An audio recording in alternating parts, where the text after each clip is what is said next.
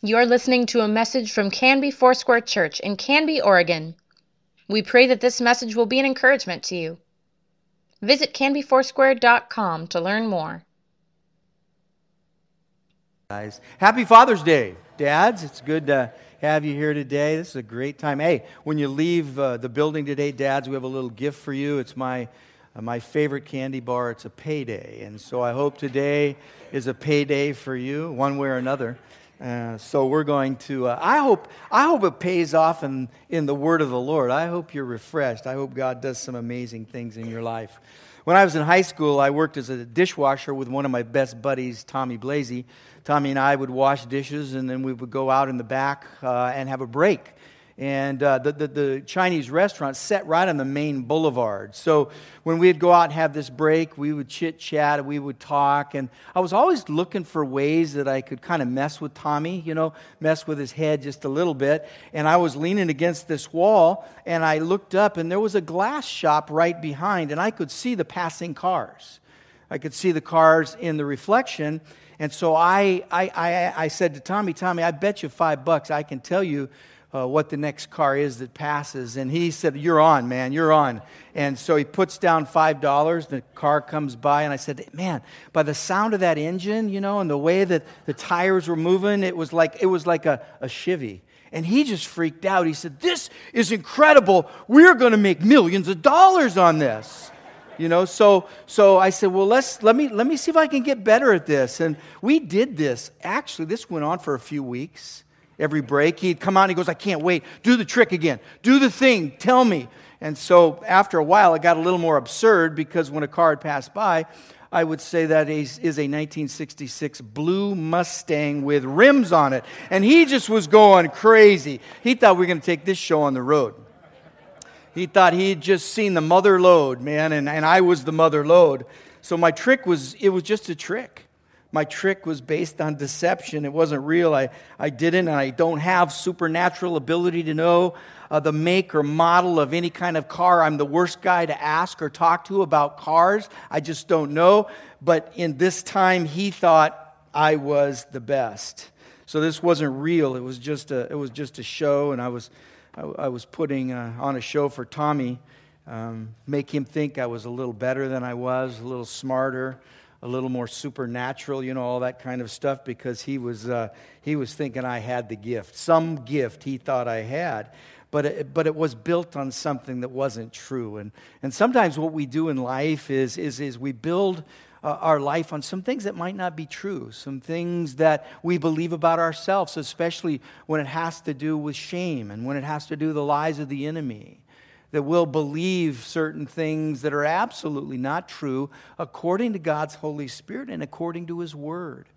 And so today, what I do, I want to do is just, I want to, I want to pray that deception out of your heart. I want to pray that deception out of your mind that when you hear the Word of God, when you hear the Word of truth, that it'll make a huge difference in your life. Can you say amen to that? Yeah, there are things that I know I believe that, uh, that I have believed that, that weren't true, and there, there are things that I'm not sure about. You know, there are things that I need the Holy Spirit to say, Lord, point this out in me. Wherever there's deception in me, wherever I've believed in a lie, point that out. And in Jesus' name, I stand on the Word of God and that we stand on the Word of God because we believe here in this place the Word of God is inerrant. We believe the Word of God is perfect, the way that it comes to us, and so we believe that. And so what we do is we don't pull sleight of hand. We're not into deception. The Holy Spirit is not into deception. And so we, we don't want to necessarily impress other people or show them what, what we are when we're really not. And so, the question that we're actually wrestling with here in the last few weeks is this If the Holy Spirit were to leave, would anybody really notice? I mean, if the Holy Spirit were to leave my life, would I notice? Would you notice? If the Holy Spirit were to leave this place, would anybody really absolutely notice. And that's what this is all about. We're talking about this and we're asking this question because to be a follower of Jesus Christ and to tell others about Jesus Christ requires the power of the Holy Spirit to be alive and well in us. And I, I want to just pray that over you right now. Would you just bow your head just for a moment and you invite the power and presence of God's Holy Spirit into your life and your heart? Father, we invite the power of your Holy Spirit here today. We invite you into our lives. We invite you into our relationships, into all the doings of life. You are welcomed here. You are the one in charge. And so we thank you for your willingness to extend yourself to us, to show grace, to bring truth. We know that you do this, and you're the only one that brings perfect truth. In Jesus' name, we say amen. See, what God has called us to be as a person and what God has called us to be as a church, it's impossible to get there without the power and presence of the Holy Spirit. And I, and I think when we come to that reckoning, when we come to that place, we realize that that's when our, our life ratchets up and, the quality and excellence of our relationship with Jesus Christ absolutely gets better and changes when we know that we're not the ones in charge. We're in a series called Who is the Holy Spirit? And today it's about the power of the Holy Spirit. And one of the things that we've said about the Holy Spirit is we don't want to learn so much about the Holy Spirit as much as we want to experience Him in our own life. Amen. I want to experience the life and power of the Holy Spirit. This is what Jesus said before he ascended into heaven. He said as much in Acts chapter 1, verse 8. He says, But you will receive power when the Holy Spirit comes upon you, and you shall be my witnesses to me in Jerusalem, in all of Judea, in Samaria, and to the ends of the earth. Now, we talked a little bit about this last week. We especially focused on the word martyr and what that means. And then we talked about the scope of God's kingdom and where God's kingdom was advancing. And we find out here it's in Jerusalem, Judea, Samaria, and the othermost parts of the earth. We know that. We see that here. The thing that I want you to look at t- today is the word power. You see that word when the Holy Spirit comes on you, you will receive power. The word there in the Greek is the word dunamis. And uh, the word dunamis is where we get our word dynamite. It, means explosive power. Uh, it means a, a, a, supernatural power. It means that a power is greater than anything we could ever expect or imagine. And that really is the work of the Holy Spirit. I don't know if you've ever experienced the Holy Spirit like that, uh, but just kind of minding your own business. And, and maybe, maybe you've been praying over something for quite some time and weren't really seeing any progress. And then all of a sudden there's this breakthrough. I mean, there's, there's this amazing explosion of power, and God is just up to a, a ton of things in your life. Maybe you've experienced that. I've, uh, that's happened to me. And that's what it means here. It means power, dunamis, explosive power. You see in the book of Acts that the power of the Holy Spirit is consistently connected to being a witness. And we said this last week. You don't need power to sit on the couch.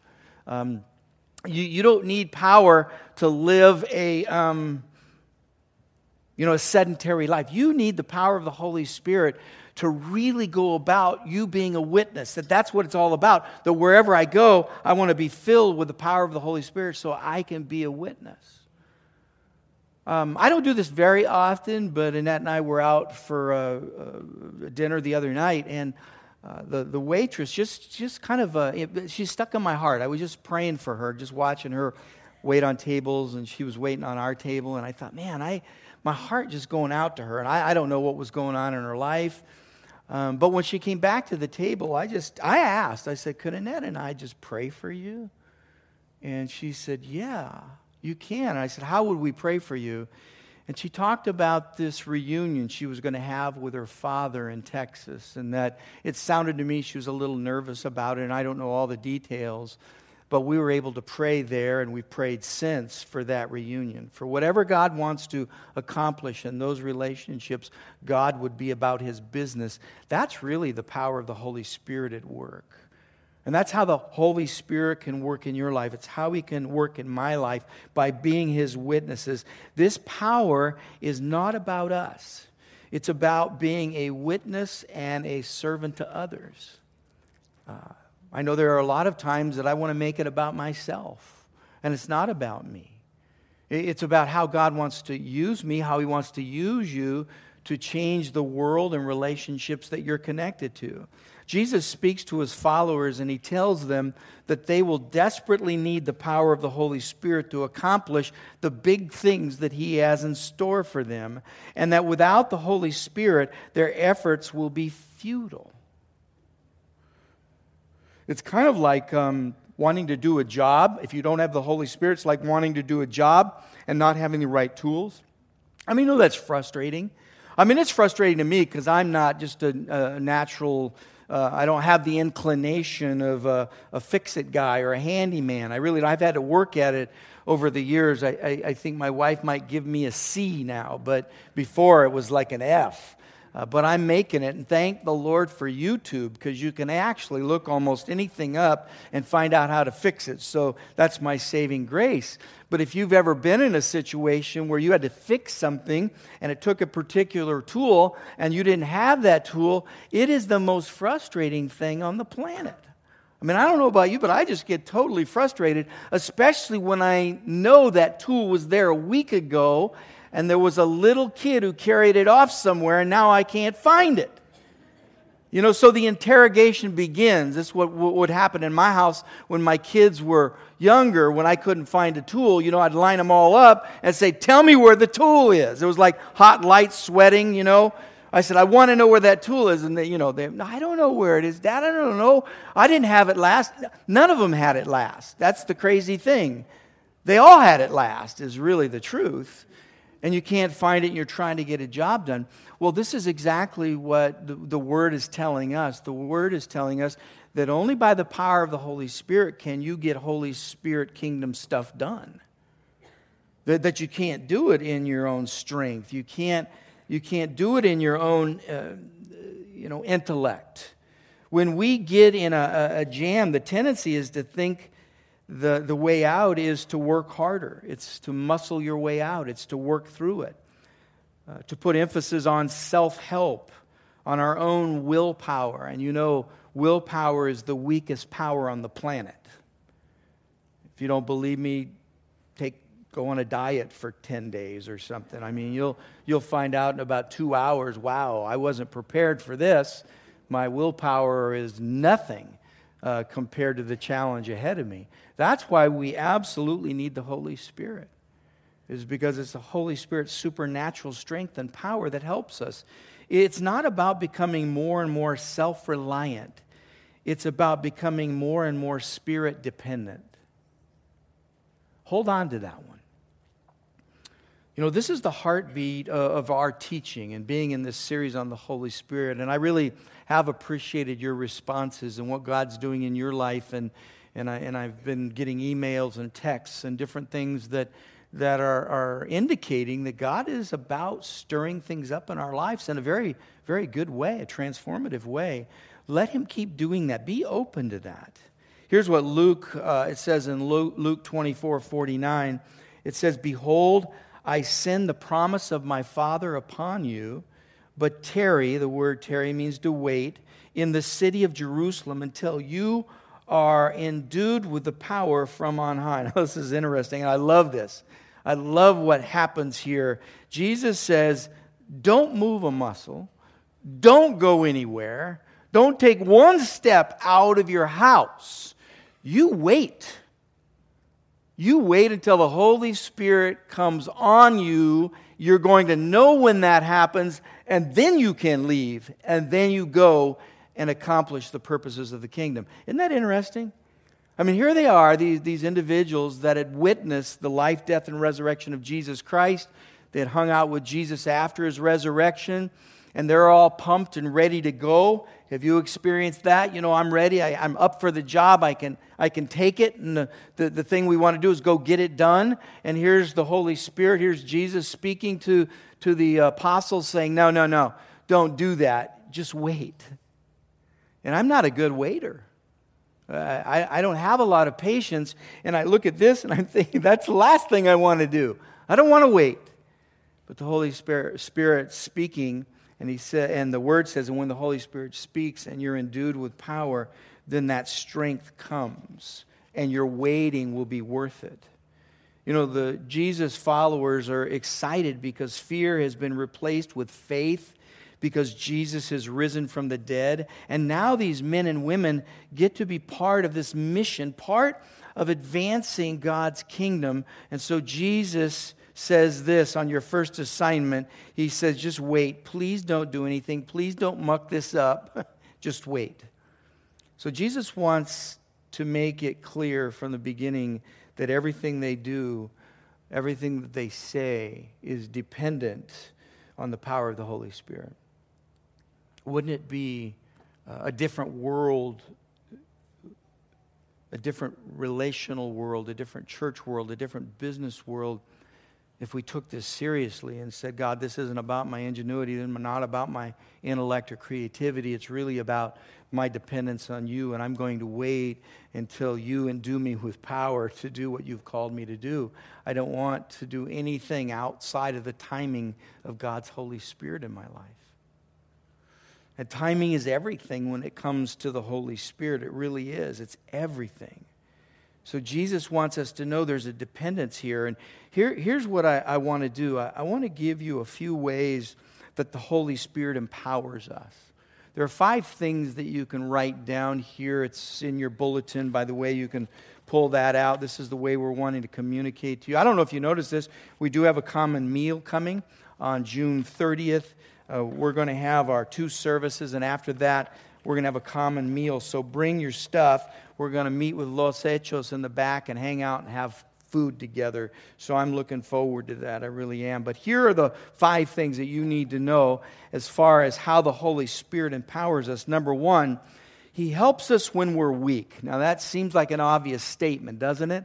But He helps you and me when we're weak. The question you have to ask is when are you weak? My answer would be all of the time, whether I know that or not. There's sometimes I'll confess that I'm weak, and, and there are times that I won't acknowledge that I'm weak when I really am weak. See, the Holy Spirit will help us when we're weak. In fact, it's only in our weakness that we truly experience His power. That's what Paul says. He said, In my weakness, God is strong, God is powerful. I know the times that I felt the weakest was really raising kids you know, and, and still feel that way uh, in a lot, of, uh, a lot of ways, a lot of time with my grandkids. I'm thinking, man, uh, I need a little help.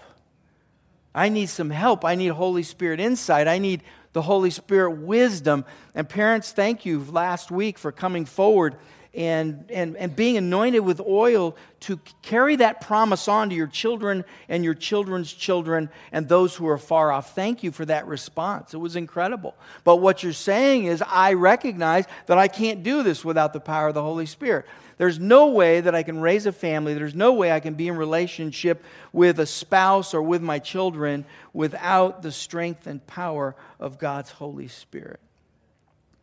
I remember one particular time I was so desperate for an answer with my oldest son. He was about 12 or 13, 13 years old at the time, and I, I was desperate. And 13 year olds can exasperate you, anyways. But, but he was just going through one of those things that I recognized that if I just didn't jump in and get the Holy Spirit wisdom on this and Holy Spirit direction, this could go, I mean, this could go sideways. This could spin out of control really fast.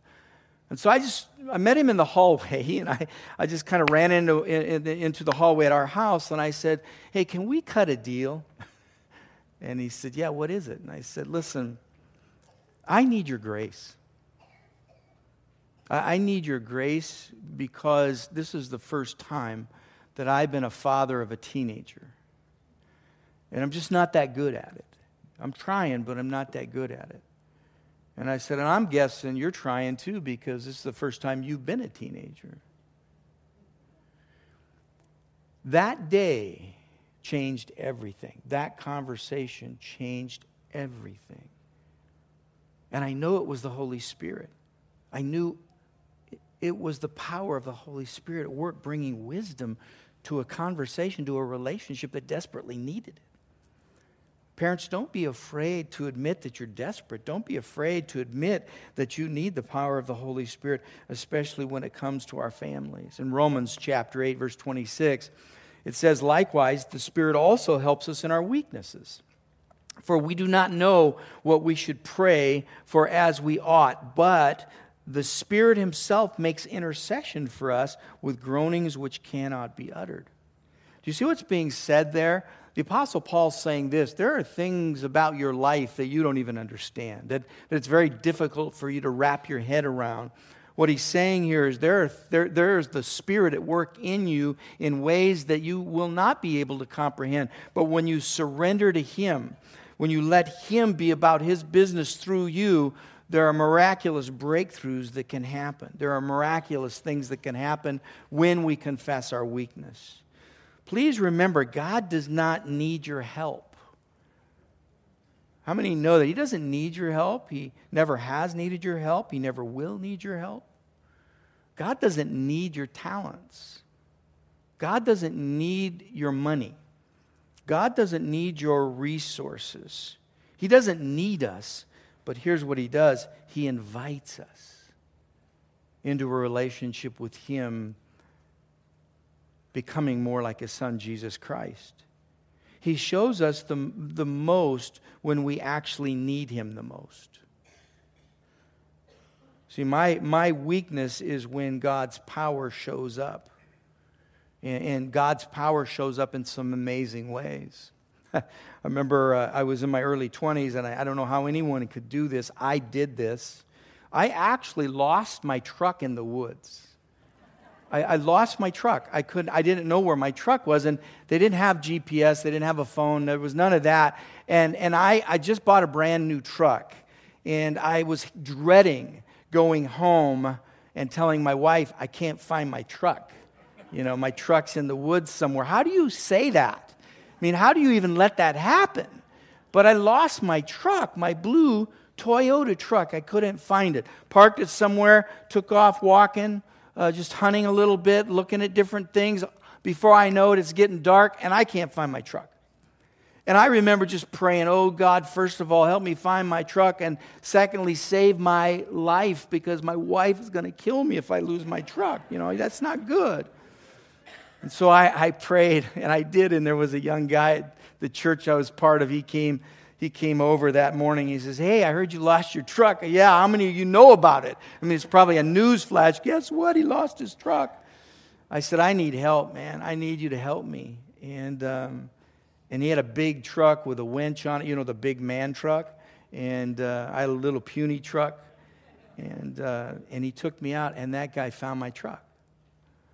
And, and he winched that thing out of there. I don't know how he did it to this day, except to, to say that we were praying. You know, just saying, Lord, I lost a truck in the woods.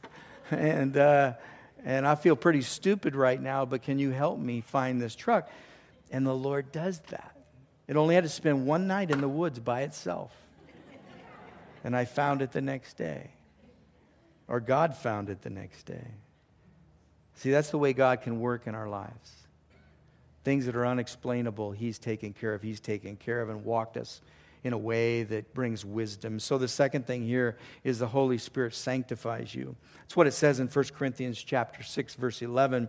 It says and such were some of you but you were washed uh, you were sanctified, but you were justified in the name of the Lord Jesus and by the Spirit of God. Sanctified means that I'm being made more and more like Jesus every single day. That there's this ongoing process in my life and in my heart. It's not about me trying hard enough to become like Jesus, it's about me trusting in the Holy Spirit to grow me up.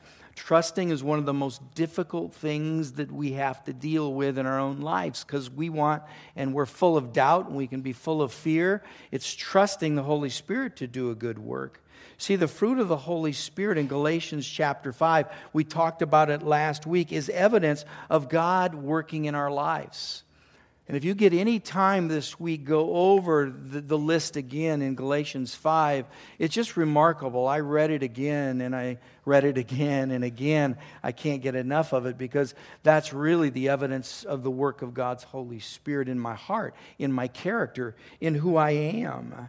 And the gifts and the fruit of the Spirit are powerful witnesses of God's Spirit. If you remember last week, we talked about both of those working together. that, that, that the gifts are best used when they're planted firmly on the fruit of the Spirit. That when the gifts are an expression of gentleness or kindness or love or long suffering, how powerful that is, how long lasting that is. So remember that the gifts and, and, and, the fruit of the Spirit don't operate separately, they operate together. And I love to hear the stories, and I get to hear a lot of stories about people whose lives have been totally changed because God has come by His Holy Spirit and developed the fruit of the Spirit in them. When you hear a, a son talk about a relationship with a father, and, and, and the testimony is, yeah, he used to be an angry dad, but now he's a gentle dad, he's a kind dad, and that's because of the work of the Holy Spirit in his life. That's a miracle. That's what we're talking about. That once I was this way, but now I'm this way because of the power of the Holy Spirit. There's something that happened in me, and God has made a difference in my life. Something's changed. I hear that constantly. I hear testimony of family members about God's power and the Holy Spirit working in family. Pray that way. Invite the Holy Spirit into your family. And the third thing here is the Holy Spirit helps us know God's will in John 14. John 14 is one of those places we've spent time over the last few weeks because it really is kind of the anthem of the Holy Spirit in uh, John chapter 14. It says, But the Helper, it can read advocate or counselor, but the Helper, the Holy Spirit, whom the Father will send in my name, he will teach you all things and bring you your remembrance all things that I said for you to do. See, the Holy Spirit is someone who brings about the will of God. The Holy Spirit counsels us, He directs us, He guides us. People will say, I want to know God's will for my life. Uh, but here's some insight it's less about a revelation, it's more about a relationship. Listen, if you're seeking a relationship with the Holy Spirit, which we've talked about quite a bit in this series, please continue to pursue that. Revelations are wonderful. But it's not altogether about a revelation we're wanting here. We're wanting a relationship, a deeper, growing relationship with God's Holy Spirit. It's keeping in step with the Spirit that we find the will of God. And you see this in the New Testament, in the book of Acts especially. It's what describes the early church. The Holy Spirit is mentioned over 50 times in the book of Acts. So, so there's a lesson for us to learn here about the Holy Spirit, or his name wouldn't be mentioned that often, but it's the work of the Holy Spirit you see here. A good example is found in Acts 15, where some church leaders write to some new Christians, and I love this. They said, It seemed good to the Holy Spirit and to us. Isn't that great? How, how that all works, how the Holy Spirit influence works. If you've ever experienced anything like that, you know what I'm talking about, where you've got a group of people in the room and you're trying to figure out God's will and you're praying, and you're reading the Word, and then you come across something that, that you know is right by the Holy Spirit, it's right by the team that's gathered, it's right by the group of people that's gathered, and you have this direction. That is fulfilling. And that is God honoring when people live that way. I love this because it's so clear and so simple. It seemed right. It seemed right with the Holy Spirit in us. Again, I think there are times we try to complicate it. Remember, I'm going to go back to Acts chapter 2, and it says, And they all gathered and they heard the good news of God's kingdom in their own language. And it says, Then they were confused. Clarity confused them. Uh, don't be confused. Let the clarity of God work in your life because the clarity of God gives us the, the, the will of God. In Acts chapter 8, verse 29, uh, it's where Philip meets the Ethiopian eunuch. And when the Holy Spirit leads, he leads us out of our comfort zone. I don't know what Philip might have been experiencing, but in Acts chapter 8, verse 29, it says, And then the Spirit said to Philip, Go near and overtake this chariot. I, I don't know what he was thinking. I, I would be thinking a lot of different things and probably trying to confuse the clarity there. uh, like using the, the excuse that I don't run very fast or I can't get to him, he's too far away, my window just opened and closed. You know, we've done all that when the Holy Spirit has spoken to us and we missed the opportunity. Philip here does not miss the opportunity. Uh, he goes after this. He goes after the Ethiopian eunuch. He didn't ask for uh, any details. Uh, he, di- he, didn't, he didn't ask a lot of questions. What does he do? He just goes after it. He doesn't say, Well, what's the big picture here, God? I'd like to know where I fit in all this. what's your scheme? What's your plan? Listen, he doesn't do any of that. Philip just does this, he runs after him. I mean, that's what it says in, in, in verse 30. So Philip ran to him, and he heard him reading the prophet Isaiah, and he said, Do you understand what you're reading? Well, Philip was there to interpret the word of God for an Ethiopian eunuch who really did not have a grasp on God's word or even a relationship with God. And the amazing thing that happens out of this is this man comes to faith in Jesus Christ, and then the next thing he does is he wants to be baptized. I mean, isn't this great how this works? This is how this is supposed to function for us and in our lives. And so Philip's there because he obeyed God. He's there to bring the good news. And, and then, then Philip baptizes the Ethiopian. Uh, there was no church service called to order. There were no songs that I know of. Maybe a few people were singing, but it wasn't formalized. It was just people getting together, especially Philip and the Ethiopian eunuch. And there was a baptism that took place right there. I love that about water baptism and how water baptism is one of those, one of those things that God says, hey, do this uh, as a follower of me. Do this as an outward expression of something internally that took place by the work of the Holy Spirit. Just, just go ahead and do this. I love our water baptisms here. if you've experienced that, we have a, a, tub right here, like a trough, and uh, some people say it looks like a coffin. I mean, I don't know, you know. Uh, but, but it's right here. And, and we have water baptism we did last Easter, and there's just this amazing celebration. There's just an amazing celebration. There is such joy in the house when we get to celebrate with those being obedient to, to God's word. It's pretty remarkable. Well, we shipped that whole package over a few weeks ago uh, to Israel, and we baptized 20 uh, some people in the Jordan River. And it was with that same celebration.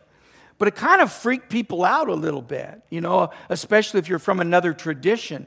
we had literally dozens of people gathering to watch what was happening because y'all were yelling and excited and you were celebrating and people wanted to know what this was about. And, and a young lady afterwards came up to me and she said, were, she said this in kind of a French accent. She said, were, were you the guy baptizing people down there? And I said, I said, yeah, uh, I was. And she said, you know what? I loved it. I've never seen in my country, in France, in my churches, I, I've never seen anything like this, ever. She said, I, I took a video of it. You can go on YouTube. Here's my name. It's probably on. I haven't looked, but But what I'm saying is there's something attractive about God's people being obedient, just simply being obedient. What does Philip have to do? He has to run. That's what God said. Run, run to him. and then tell him the word and then baptize him. And, and, and they all cooperate in this effort. And what happens is a life is changed. That's why, again, I love the beauty of, of water baptism and what God can do in our lives when we're obedient. And here's the fourth thing He gives us gifts for others. The Holy Spirit gives us gifts for others. And we'll talk a little more about this in the next few weeks. It's in 1 Corinthians chapter 12 that Paul addresses uh, the misuse of gifts. So in Corinthians, 1 Corinthians chapter 12, he's saying, You guys have misused these gifts. Uh, they were using the gifts of the Holy Spirit as a way to create a class system in the church. So they were putting value on different gifts, and they were saying this gift is more valuable than this gift, and this gift is not as valuable as this gift. And what they were doing is they were creating that class system, that separation. And that's usually what happens when we start classifying things like that, that there is separation and there's broken relations, there's dysfunction that happens, and that's exactly what's happening in the church of Corinth. And they were saying, listen, if you have these gifts, hey, you're on the varsity team. If you have these gifts, eh, you're, you're on the team, but you're playing JV. You know, because you really, you really don't, you don't really, you really don't have it. You don't have the elite gifts. And I'm so thankful for Paul's leadership here because he steps up and he says, Whoa, whoa, whoa, whoa, wait a minute. They were dividing each other based on the gifts of the Spirit that had been given. And the gifts and the work of the Holy Spirit is meant to bring unity, and they were actually doing the opposite. So, the gifts of God's Spirit, the fruit of the Spirit, the presence of God's Holy Spirit, is to bring unity and alignment to the mission that God has called us to. Dads, if you're a dad, there's a mission. Moms, if you're a mom, there's a mission. God's called you, He's given you purpose. He's given you purpose in the kingdom. If God's called anyone in this room to, to ministry in any kind of way, serving, volunteering, then you, you need to step up to that. Because, listen, if you want to get your life out of park, then what you need to do is start to serve others and say, Holy Spirit, fill me. This scares me to death, but please fill me with your spirit. And you know what? The Holy Spirit just licks his chops over those kind of things. He gets excited about God's people surrendering and saying, I will, Lord, follow you. And that's what happens. The primary purpose of the gifts of the Holy Spirit are uh, for edification and encouragement in 1 Corinthians chapter 12 verses 4 through 6 it says there are diversities of gifts but the same spirit. There are differences of ministry but the same Lord. And there are diversities of activities but it is the same God who works all in all. And say amen to that.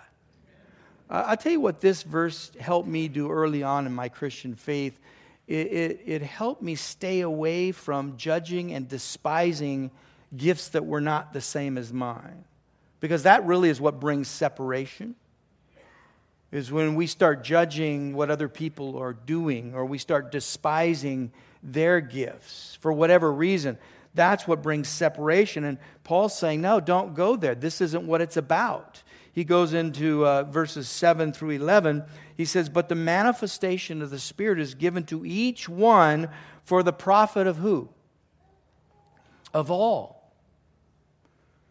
For to one is given the word of wisdom through the Spirit, to another the word of knowledge through the same Spirit, to another faith by the same Spirit, to another gifts of healing by the same Spirit to another the working of miracles, to another prophecy, to another discerning of spirits, to another different kinds of tongues, to another the interpretation of tongues.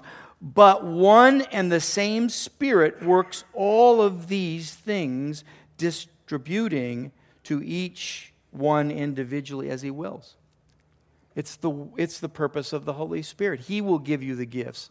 So, what's my role in all of this? My role is to surrender and say, God, give me whatever gifts you need to give me. Eh, you don't, eh, here's what people say Do I have to do that? No, you get to do that. Why wouldn't you want to do that? I'll tell you what it'd be like not having the gifts of God's Holy Spirit firmly planted and springing out of the fruit of God's Holy Spirit. It'd be like you given a task to cut down a forest with a Swiss knife. And all along, you've got a power chainsaw sitting up your attic you're not using. No, I get to be filled with the Spirit. I get to function in the gifts of the Spirit. And it isn't about me, it's about the work of God's Holy Spirit. It's about what He's wanting to accomplish in His kingdom. I love this. Paul goes on to use the metaphor of a, of a human body in, in uh, chapter 12, verses 20 and 21. And it says this but now indeed there are many members, yet one body. And the eye cannot say to the hand, I have no need of you, nor again the head to the feet, I have no need of you. What we see here is a collaboration. We see hands, feet, body working together to accomplish the same purpose. Please keep that in mind. In 1 Corinthians chapter 12, again in verses 29 and 30, it says, Are all apostles? Are all prophets? Are all teachers? Are all workers of miracles? Do all have gifts of healing? Do all speak with tongues? Do all interpret?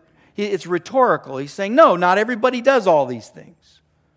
That there are gifts given, and some of us do some of these things, some of us do other things. But it, it isn't something that we all do, and that's why we need each other. I'm glad that I need people because I can be pretty arrogant, pretty prideful. And then in the body of Christ, what you learn, one of the things you learn is a dependency on the Holy Spirit, but also there's a dependency that you have, an interdependency you have with each other. And there's an admiration that can come when you're around long enough and you're watching uh, uh, uh, with, with, with focus in your, in your heart and your eyes to watch how people work together and to be able to say, wow, I admire that gift. That isn't what I have. That's not what I do, but I sure admire. I love that gift. I love the diversity of gifts in this church. I love what God's doing in your life and has doing, what He'll continue to do. It's amazing what God has blessed you with. And there's such diversity and there's a great appreciation. So I want to say this, I haven't said it in a long time. I trust the Holy Spirit in you. We're in the body of Christ. We lean on God's Holy Spirit. We ask Him to fill us, but there's also a relationship that we have, we have with others. So the last thing is this He calls us to salvation. That's what the Holy Spirit does. We cannot know the salvation of Jesus Christ on our own. In fact, the Apostle Paul says, hey, we're enemies, we're separate.